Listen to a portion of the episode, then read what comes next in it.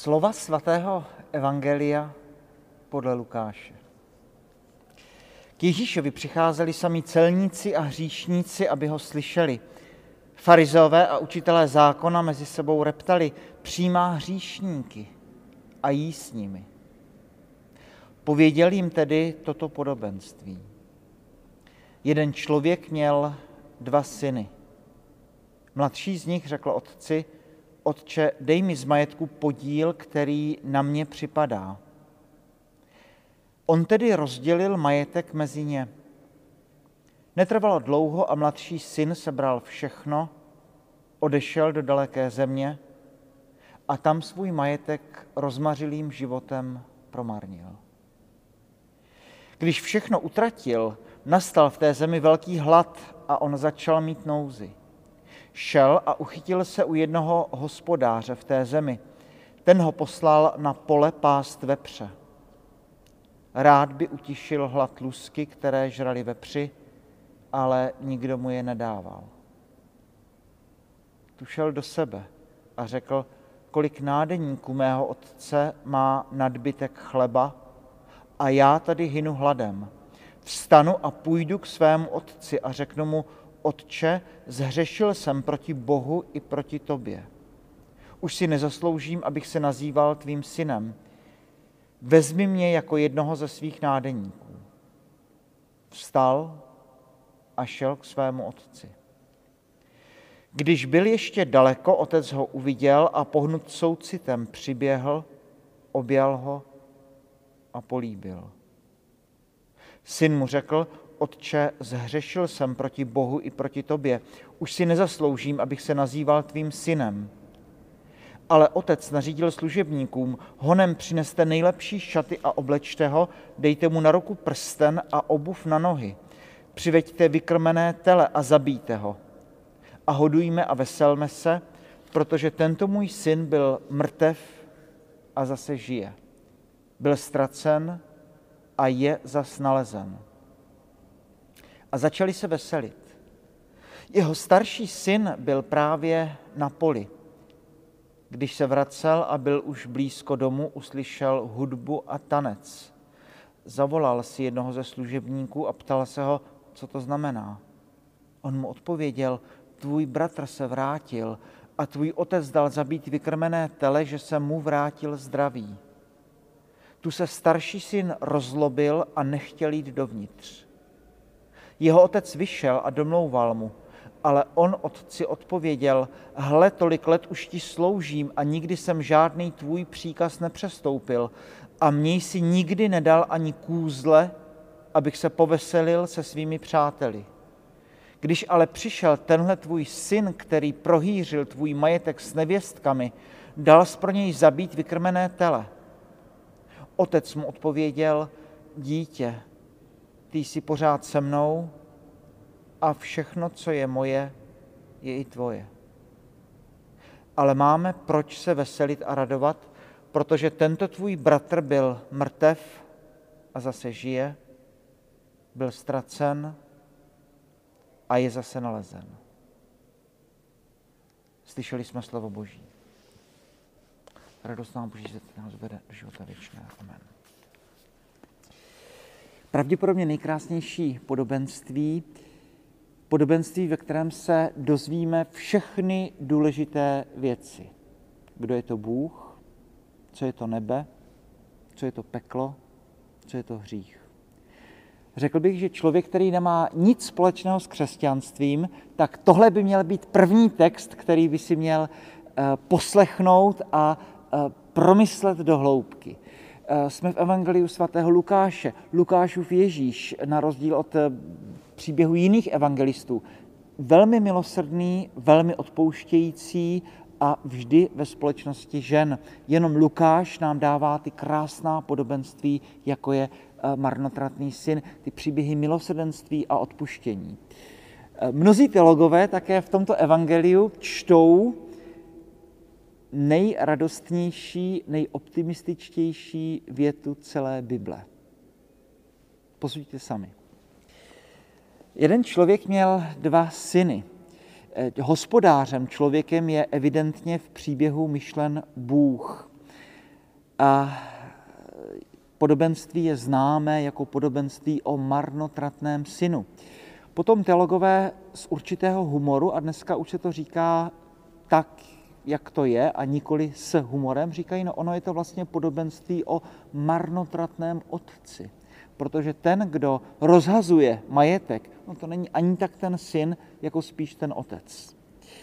Mladší syn řekl otci, otče, dej mi z majetku podíl, který na mě připadá.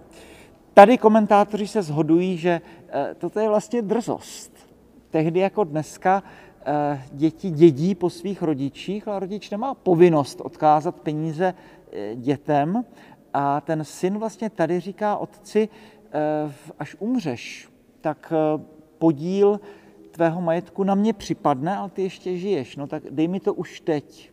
Jinými slovy, už bych si přál, abys zemřel, ale protože ty ještě žiješ, tak mě dej to, co bys mě stejně jinak dal. To je impertinence. A otec bez řečí rozdělil majetek. Netrvalo dlouho, mladší syn všechno sebral, odešel do daleké země a tam svůj majetek rozmařilým životem promarnil. Je naprosto jasné, co se děje, protože eh, pro nás to slovo hřích, griech, Eh, snad souvisí s tím německým šult ve smyslu eh, vina. Ale to hebrejské slovo pro hřích chet, anebo řecké slovo hamartia, eh, přináší úplně jinou myšlenku. Hamartia je situace, kdy se lukostřelec netrefí do terče. Hřích je situace, kdy moje životní trajektorie nemíří do svatostánku, nemíří do Boha. Tedy je úplně jedno, jestli ten marnotratný syn půjde na východ, na sever, na západ nebo na jih. Všechny cesty jsou špatně, protože všechny cesty vedou od Boha, z domu svého otce. Je úplně jedno, kterým směrem se vypraví, protože kam půjde, tak tam to bude eh, špatně. Eh, poznámka pod čarou. Proto baroko mělo tak rádo ty, ty poutě v přírodě, kdy jsme tam viděli někde vzadu nahoře ten kostel, ke kterému jsme směřovali a ono mi to pochopitelně připomnělo tu životní pouť mého vlastního života. No, kdy eh, pouť má smysl pouze pokud mířím směrem do Boha, ke kostelu, do svatostánku. Tedy tady se dozvídáme, co to je e, hřích. Když Adam zhřeší, tak Bůh mu klade tu asi nejbolestivější otázku celého písma svatého. Adame, kde jsi? A můžeme se zeptat, co pak všemohoucí Bůh to neví? Odpověď, Bůh to ví, ale Adam to neví. Protože člověk po hříchu sám neví, kde je, kam kráčí, ta jeho cesta jde spirálou k zemi mladší syn rozmařilým životem e, majetek utratil. E, není zde řečeno, že by udělal nějaký hřích ve smyslu e, třeba porušení šestého přikázání nebo, nebo podobně. On si prostě jenom žije pro sebe. Jo? Toto je důležitý point, protože tady ten marnotratný syn prostě jenom utrácí ty peníze, žije si pro sebe, pravděpodobně nikomu neuškodí, ale taky nikomu neprospěje. No, toto, je, toto je nesmírně důležitý moment, protože my si někdy říkáme, no ano, desatero se připravujeme na svátost smíření, jenomže desatero to je maličká jeskyníka a před ní je obrovský oceán možností. Tady eh, hřích, to eh, není to, že řeknu zprosté slovo, ale to, že ty zlaté poklady mého nitra, ty bedny s těmi zlatými pruty a ty krabice těch černých perel je prostě nevyužijí. Hřích je to, že nevyužijí všechna charismata, která mi Bůh dal, že nevyužijí všechno to dobro, co, co, co do mě bylo vloženo. Když všechno utratil, nastal v té zemi velký hlad a on začal mít nouzy. A teď přijdou ty věty, které semickému posluchači hodně řeknou, nám už tolik ne. Eh, hospodář ho posílá na pole pást vepře Rád by utišil hlad lusky, které žrali vepři, ale nikdo mu je nedával. Vepři je pochopitelně nečisté zvíře. To znamená nejenom to, že, že se nesmí jíst eh, prasečí maso, vepřová pro pravověrného žida, ale dotek zvířata poskvrňuje. A tedy pokud člověk jí to, co žerou prasata, tak to je absolutní dno lidské existence a pokud nemám ani ty lusky, co žerou prasata, tak eh, tady je velmi plasticky symbolizováno absolutní dno lidské existence. Tušel do sebe a řekl, kolik nádeníků mého otce má nadbytek chleba a já tady hynu hladem.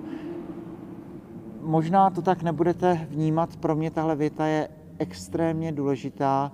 Tušel do sebe. Tušel do sebe. Eh, svatý Pavel říká v 1 Korintianům 3.16 a potom 6.19, eh, co pak nevíte, že vaše tělo je chrámem Ducha Svatého a že ve vás sídlí Bůh. Mistička Terezie z Avily v 16. století má eh, nejslavnější svoji knihu s názvem Hrad vnitru. Poutník stojí před obrovským skleněným hradem, a váhá, zda vstoupit nebo nevstoupit. Venku jsou zvířátka neúplně příjemná, hadí a ještěrky a ty zrazují poutníka, že to nemá cenu, aby nikam nechodil. Poutník možná přece jenom nakonec navzdory všemu vstoupí a dostává se do první komnaty a pak třeba někteří poutníci se dostávají i do druhé a tu a tam někdo se dostane až do eh, hlouby toho hradu vnitru, do té sedmé komnaty, kde se spojuje s Bohem. Terezie z Avely tímto obrazem říká, eh, popisuje cestu člověka k Bohu, jenomže ten hrad vnitru, ta skleněná citadela, to je duše člověka. Tu šel do sebe. Augustin říká, pozdě jsem si tě zamiloval, kráso tak stará a přece tak nová, já jsem tě hledal venku, ale ty jsi byl uvnitř. Cesta k Bohu, to je cesta do vlastního nitra. Co pak nevíte, že vaše tělo je chrámem Ducha Svatého a že ve vás sídlí Bůh. A toto je důležité eh, také z pohledu evangelizace, kdy evangelizace není to, že bychom my, kteří víme, dělali nábor nováčků. Ti, kteří neví, všichni jsme chrámem Ducha Svatého. Mr. Eckhart říká, víte, eh, je to tak, jako že každý z nás máme v tom sklepení své duše ty sudy s vínem, No, někdo to víno už ochutnává, někdo ještě ne, ale všichni to tam máme. Tedy evangelizace, to znamená skutečně spíš, eh, řekl bych, objevení plamene, který každý z nás v sobě máme. Možná rozkopnutí těch cihel tmy, které eh, všichni máme kolem toho plamínku, který ale hoří v srdci každého člověka. Eh, fakt jako na tom to trvám, že každý, když jdeme do sebe, tak objevíme, že jsme chrámem Ducha Svatého. Tedy eh, evangelizace to je to, že kráčíme ruku v ruce a, a eh, jenom pomáháme jeden druhému si navzájem objevovat ty krásy, poklady své duše. Učíme se pít víno, které máme někde v tom sklepení své duše. A teď ten marnotratný syn si říká, kolik nádeníků mého otce má nadbytek chleba a já tady hynu hladem vstanu a půjdu k svému otci a řeknu mu, a teď pozor, tři věci si připraví. Zřešil jsem proti Bohu i proti tobě, už si nezasluhuji být tvým synem a přijmi mě jako jednoho ze svých nádeníků. A vstanu a půjdu ke svému otci. A pak se to stane, vstal a šel k svému otci. Tedy eh, důležitý krok. A teď přichází slibovaná věta, která podle mnohých teologů, samozřejmě je to subjektivní, je tou nejradostnější, nejoptimističtější větou celé Bible. Když byl ještě daleko, otec ho uviděl a pohnut lítostí přiběhl, objal ho a políbil. Toto je definice křesťanského Boha pokud jsme někdy měli ty představy Boha jako toho soudce, policisty a tak dále, tak prosím vzpomeňme si na tuto větu. Otec, hospodář, kterého si představují, že stojí na té ploché střeše toho domu a večer co večer vychází e, na, na tu střechu a proti vší naději sleduje horizont, jestli se náhodou přece jenom nestane nemožné, jestli se nestane zázrak.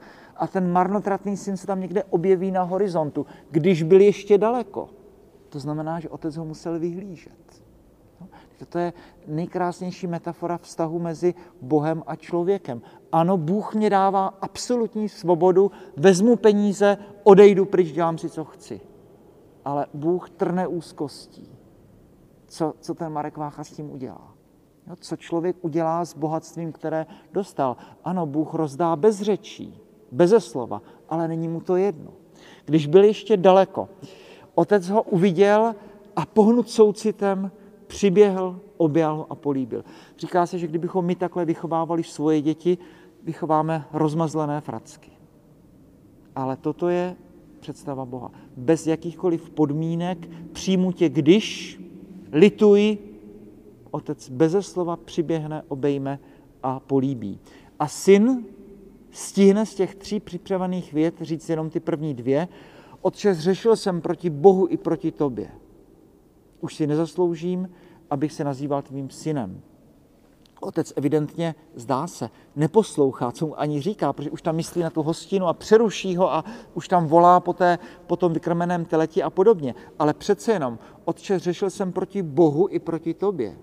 No, hřích to opravdu není ten čokoládový dort, který si třeba můžu ještě eh, dovolit na tu svoji figuru. Hřích je granát, který trhá moje nitro zevnitř. Nesmím řešit ze sebezáchovných důvodů. A není to jenom porušení vztahu mezi mnou a Bohem, ale také mezi mnou a vámi. Mezi mnou a celým světem. A e, židovství půjde ještě dál a řekne, že hřích to je taky porušení mého vztahu k přírodě. To známe všichni jako velmi dobře tady tyhle věty, když je ten příběh Adama a Evy, tak najednou jsou vyhnáni z ráje a, a hospodin Bůh říká, kvůli tobě nech tě země prokleta. No, země nic neudělala. Ale hřích člověka se nějak promítá i do přírody. Potom má Ozeáš a další proroci mají ty texty po hříchu člověka, kletby a předvářka se rozmohly a krve prolití stíhá prolitou krev. Důsledek chřadne mošt, vadne viná réva, e, ptáci chřadnou a dokonce i ryby v moři umírají. Člověk zřeší a ryby ve Vltavě zemřou. Takhle to vnímá židovství. že hřích nějak promítá i do, do konce přírody. Ale opustme tady tuto myšlenku. Takže eh, řešil jsem proti Bohu i proti tobě. Už si nezasloužím, abych se nazýval tvým synem. Toto je geniální, protože eh, katoličtí křesťané, když chodíme ke svátosti smíření, tak eh, my říkáme, že to je taková ta sprcha. Nemohu se bez rozpaků podívat na svoji minulost, jdu ke zpovědi, mám aspoň v tuhle chvíli předsevzetí zkusit to znovu a lépe, chci se rozejít se svojí minulostí a chcít, chcít eh, dál. Ano, ale svátost smíření ještě cosi jiného, kdy odcházím ze spovědnice a dostávám se do situace první kapitole, kapitoly knihy Genesis, kdy Bůh právě stvořil člověka. V této radosti, v této důstojnosti, v této čistotě, této kráse jsem tě stvořil. Nejde o to, že bys měl být nádeníkem. Uvědom si, chlapče, kým jsi. Ty máš být synem. Ty máš řídit tady toto hospodářství. To znamená, nejde o to, že bys měl dělat nějakého nádeníka, ale ty pochop člověče, v jaké čistotě, kráse a radosti jsem tě stvořil. Otec nařídil služebníkům, honem přineste nejlepší šaty a oblečte ho, Dejte mu na ruku prsten a obuv na nohy. Šaty vrací důstojnost. Prstenem se pečetí smlouvy. Přivejte vykrmené tele a zabijte ho a hodujme a veselme se, protože tento můj syn byl mrtev a zase žije, byl ztracen a je zase nalezen. Toto je obrovský, toto je obraz nebe. Eh, hřích není bagatelizován. Hospodář říká, tento můj syn byl mrtev a teď zase žije postní dobu otevíráme tím textem svatého, svatého Pavla. Ovocem hříchu je smrt. A Bůh v zahradě tam říká Adamovi, nejeste plody z tohoto stromu, smrtí zemřete, dying you will die, abyste nezemřeli. Smrtí zemřete. Hřích není bagatelizován. Není to tak, že by hospodář mávl ruku a řekl, o nic nejde, smažme to. Hřích zůstává hříchem. Tento můj syn byl mrtev. On nebyl mrtev biologicky, on byl mrtev duchovně. A přichází obraz nebe jako velká hostina. Jsme pochopitelně u Semitů v středomorské oblasti. Národ, který pořád se potácí na hraně mezi bytím a nebytím, tedy nebe, velikánská hostina a začali se veselit. Tím by to mohlo skončit. Starší syn je právě na poli a e, vrací se a uslyší hudbu a tanec. Zavolá si jednou ze služebníků a ten mu říká, tvůj bratr se vrátil a tvůj otec dal zabít vykrmené tele, že se mu vrátil zdravý. Tu se rozlobil a nechtěl jít dovnitř. Starší syn, představují si, celou tu dobu žil v domě svého otce. Museli se spolu modlit. Viděl vyslovené i nevyslovené úzkosti o osud mladšího bratra pravděpodobně viděl, že večer co večer ten otec tam jde vyhlížet, eh, jestli se náhodou ten mladší bratr nevrátí. A teď se skutečně vrátil. Logická reakce staršího sourozence by bylo rozběhnout se, rozkopnout dveře a objat, obejmout toho mladšího bratra, až kosti zapraští. Tu se rozlobil a nechtěl jít dovnitř. Ten starší syn má za, za sebou objektivní zásluhy. Je to ten, kdo nese tíhu dne i horko. Je to ten, kdo den co den pracuje na poli svého otce. A to není málo. Je to ten, kdo chodí do kostela, kdo se modlí, kdo se účastní všech bohoslužeb. To, to, to nejsou malé věci. Ale přesto jsme upozorňováni, že to ještě nestačí.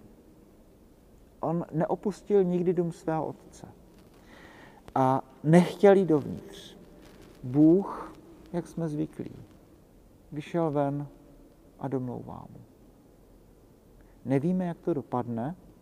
V tomto smyslu zůstává podobenství otevřené, protože nevíme, jestli se podařilo přemluvit toho staršího bratra, aby šel na hostinu. To, to nevíme. A on tam začne výčitky, tolik let už ti sloužím, ani kozlíka si mi nedal, abych se povesel se svými přáteli. A teď to přijde, když přišel tenhle tvůj syn, který prohýřil tvůj majetek s nevěstkami, což není řečeno. To už jsou možná ty fantazie jungiánské toho staršího bratra, co tam asi tak se dělo v té daleké cizině. Tak ty jsi pro něj dal zabít vykrmené tele. A otec mění dikci a říká mu dítě. Jeden z možných výkladů je, ty jsi opravdu ještě děcko. Ty jsi ještě nepochopil, že tady se nehraje o kozlíky, ale tady se hraje o celé hospodářství. No, Bůh nás chrání, abychom prosili o malé věci. Ty jsi syn, ty jsi hospodář, tobě to tady všechno připadne. Ty jsi pořád se mnou a všechno, co je moje, je i tvoje. Toto je obrovský příslip pro všechny, kteří takto nesou tíhu dne i horko. Manželský slib, já Jan, odevzdávám se tobě, Marie, a přijímám tě za manžela. Víra je odevzdání se mně se odevzdávajícímu Bohu. Když člověk dá Bohu všechno, co má, tak Bůh dá člověku všechno, co má. Ty jsi stále se mnou a všechno, co je moje, je i tvoje. Tak prosím tě, nechtějí kozlíka, ale chtějí všechno. Chtějí všechno. Ale máme proč se veselit a radovat, protože tento tvůj bratr byl mrtev a zase žije, byl ztracen a je zase nalezen. Tak co je to nebe, jsme se dozvěděli. To je ta hostina, na kterou usedne ten marnotratný syn a je to zvláštní. Bez toho, že by si nebe zasloužil svými dobrými skutky. Ten má za sebou spackaný život. Barfield říká krásně, náš hluboce zakořeněný smysl pro dobro a spravedlnost musí být pobouřen, protože jsme vyzýváni k přesunu na pozici přesně opačnou. Jsme zváni, abychom se na zemi aspoň na chvíli podívali tak, jak asi musí vypadat při pohledu ze slunce. Abychom zažili svět člověka jako místo zalité nesmírnou, neotřesitelnou láskou, v jejíž záři přestávají být důležité takové hlouposti jako zásluha či očkodnění. Marnotratný syn se dostává do nebe, ale nikoli odměnou za cnostný život, nikoli výměnou za svoje dobré skutky. Pokud někdy přijdu do nebe, pak ne protože jsem kněz nebo že se modlím breviář, ale proto, že Bůh je milosrdný. Vidíme tady i to, co je to peklo. Že to není tak, že by mě, že by mě Bůh odsuzoval za trest do pekla za moje hříchy. Věčné tresty jsou protimluv, protože pokud věřím, že Bůh je láska, tak není možné, že by mě, že by mě Bůh navěky odsuzoval do pekla. Tady máme úplně jiný obraz pekla. Vidíme tady, že do pekla jde ten, kdo chce. Ten starší syn zůstává venku a do toho houstnoucího šera zase přichází ten otec a snaží se ho přemluvit. Všichni chtějí, aby ten starší syn vešel dovnitř. Chtějí to služebníci, ten jeho mladší bratr jistě. Ten otec se ho snaží přemluvit. Ten jediný, kdo nechce, tak to je ten starší bratr. A e, toto je, toto je obrovský vzkaz pro nás, protože zkusme si představit, že jsem zemřel a nebe je opravdu nějaká milá hospůdka a venku prší a je nevlídno a e, to jediné místo, které tam je volné, určené pro mě, je vedle a teď si dosaďme. Kdo mě ublížil, kdo mě nemá rád, koho já nemám rád. A možná to tak bude, že z díky zůstanu venku. Toto je peklo. Tedy ne tak, že by Bůh odsuzoval do pekla za trest, ale člověk sám zůstává venku. Pak máme ještě na závěr jeden příběh, který stojí za to zmínit ze stejného Lukášova evangelia, velikonoční příběh, je to v podstatě podobenství o marnotratném synu, které se reálně odehrává. Všichni ten příběh známe. Lukáš 23.43, Lotr po pravici. Levý eh, zločinec se vysmívá situaci Kristu. Lotr po pravici říká, ty mlč, my trpíme spravedlivě, ale tento uprostřed nic zlého neudělal a dodává Ježíši, rozpomeň se na mě, až jednou přijdeš se svým královstvím. A Ježíš říká, dnes budeš se mnou v ráji. Lotr po pravici je ukřižován a nemá pocit justiční vraždy. Říká, adekvátní trest dostávám za průběh svého života. Nevíme, co udělal, je ukřižován. Už se moc nemůže modlit, protože za pár minut umře nemůže dělat dobré skutky, má ruce přibité na kříž, nemůže přispívat na charitu, to už nejde. Ale přece jenom říká Ježíši, rozpomeň se, až přijdeš se svým královstvím, až jednou.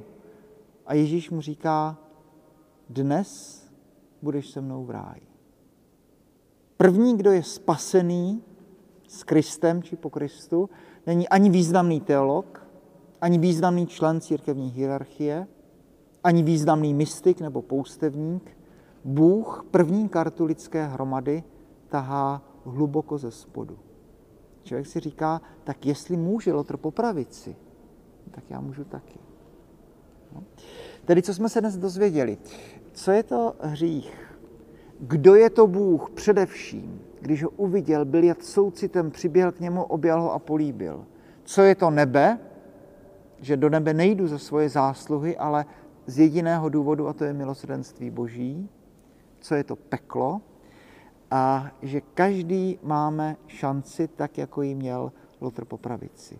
A kež bychom život nepromarnili. Ano, tomu marnotratnému synovi je odpuštěno, on dostává nakonec všechno, je na té hostině, ale přece jenom v tom jeho CV, v tom jeho životopise spousta těch let zůstává prázdných. Člověk si říká, aspoň se mohl vysadit záhon růží ale nějak jsem na to zapomněla, pak už nebyl čas a teď už je pozdě. Tedy eh, ty roky promarněné prostě zůstávají roky promarněné. Tedy eh, podobenství, které burcuje, které ukazuje ty základní myšlenky křesťanství, ukazuje milosrdenství Boží, ale zároveň tiše a velmi jemně připomíná člověku, člověče, dej si pozor na sebe. Prožij svůj život tak, abys využil všechno to zlato z té své duše využij celý svůj život eh, čas, který ti Bůh dává, protože to není otázka spásy nebo zavržení, ale je to otázka toho, abys ruku v ruce s Bohem proměňoval tento svět.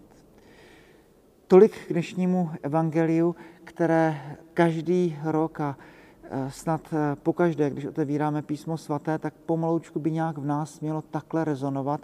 Marnotratný otec, Bůh, který je láska sama, ve kterém žijeme, pohybujeme se a jsme a o kterém Jan říká, on je láska. Boží chvála slávy.